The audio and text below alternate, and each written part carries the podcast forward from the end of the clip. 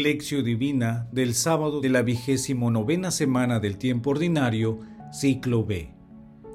San Juan de Capristano, presbítero. Pero el viñador contestó, Señor, déjala todavía este año, yo removeré la tierra alrededor de ella y la abonaré, a ver si comienza a dar fruto, y si no da, la cortas. Lucas capítulo 13 versículos del 7 al 9.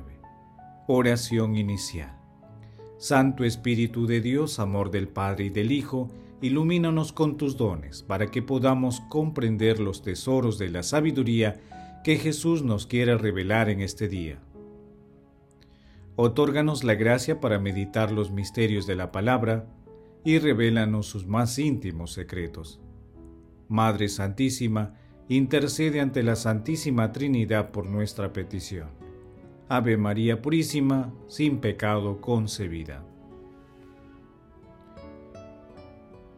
Paso 1. Lectura. Lectura del Santo Evangelio según San Lucas capítulo 13 versículos del 1 al 9. En una ocasión se presentaron algunos a contar a Jesús acerca de unos galileos cuya sangre Pilato mezcló con la de los sacrificios que ofrecían. Jesús les contestó, ¿piensan ustedes que esos galileos eran más pecadores que los demás galileos porque acabaron así? Les digo que no. Y si ustedes no se convierten, todos acabarán de la misma manera.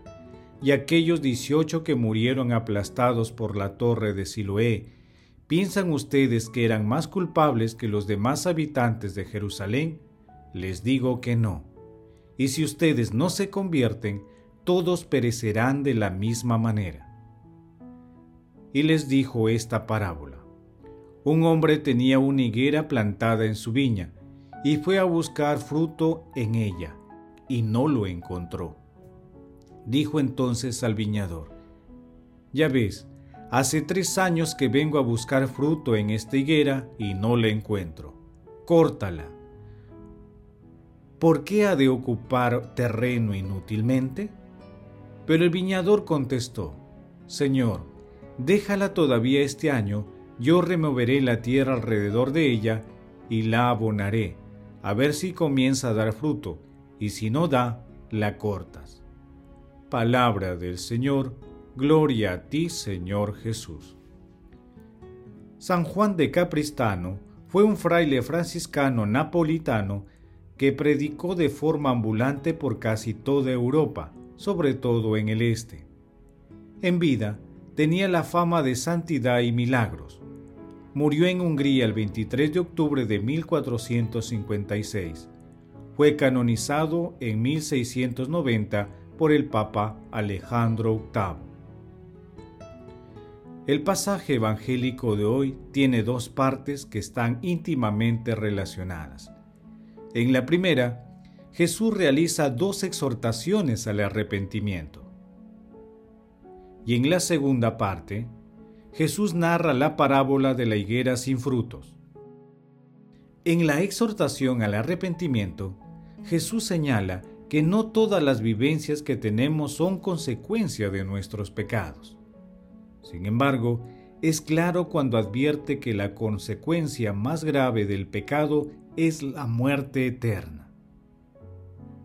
La profundidad espiritual de simbolismo de la parábola de la higuera sin frutos constituye un llamado permanente a la conversión, pero este llamado tiene un límite temporal.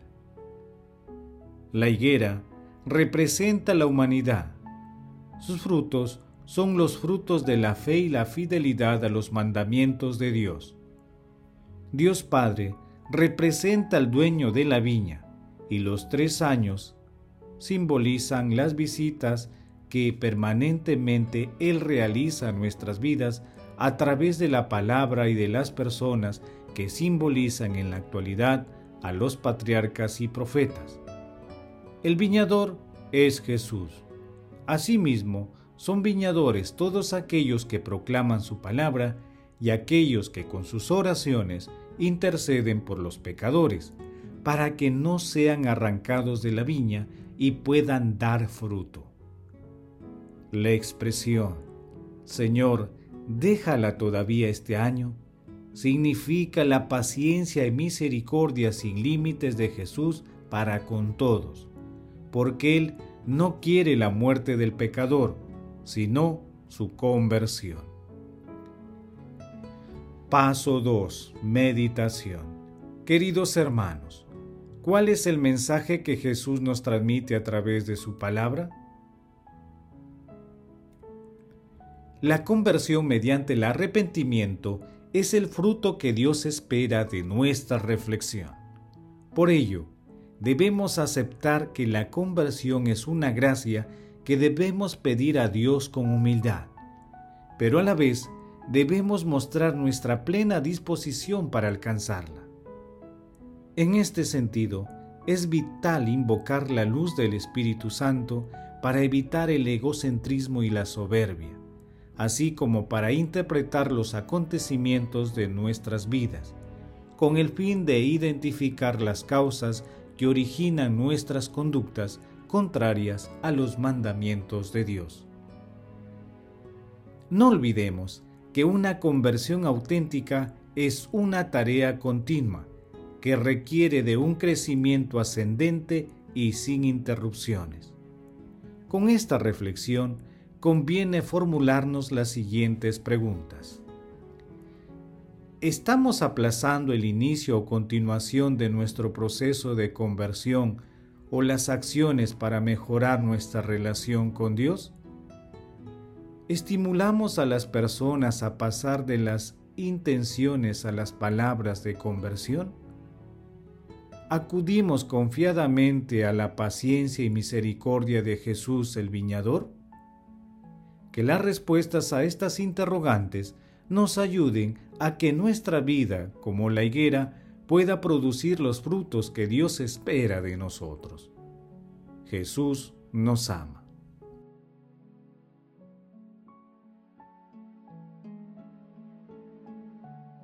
Paso 3. Oración.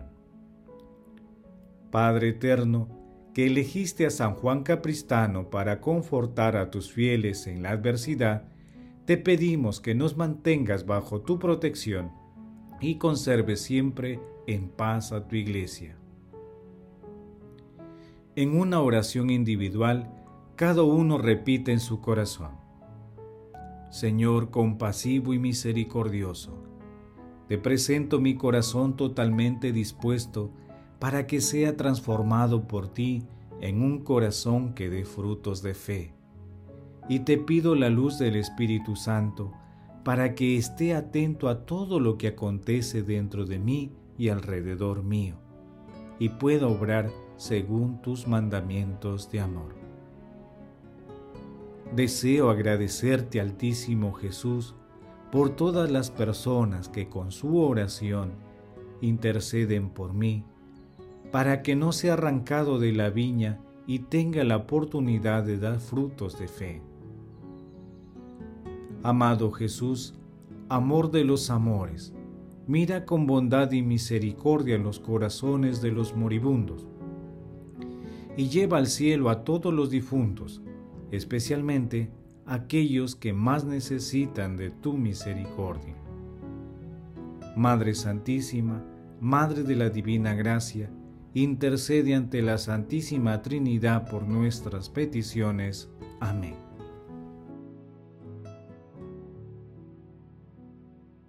Paso 4. Contemplación y acción.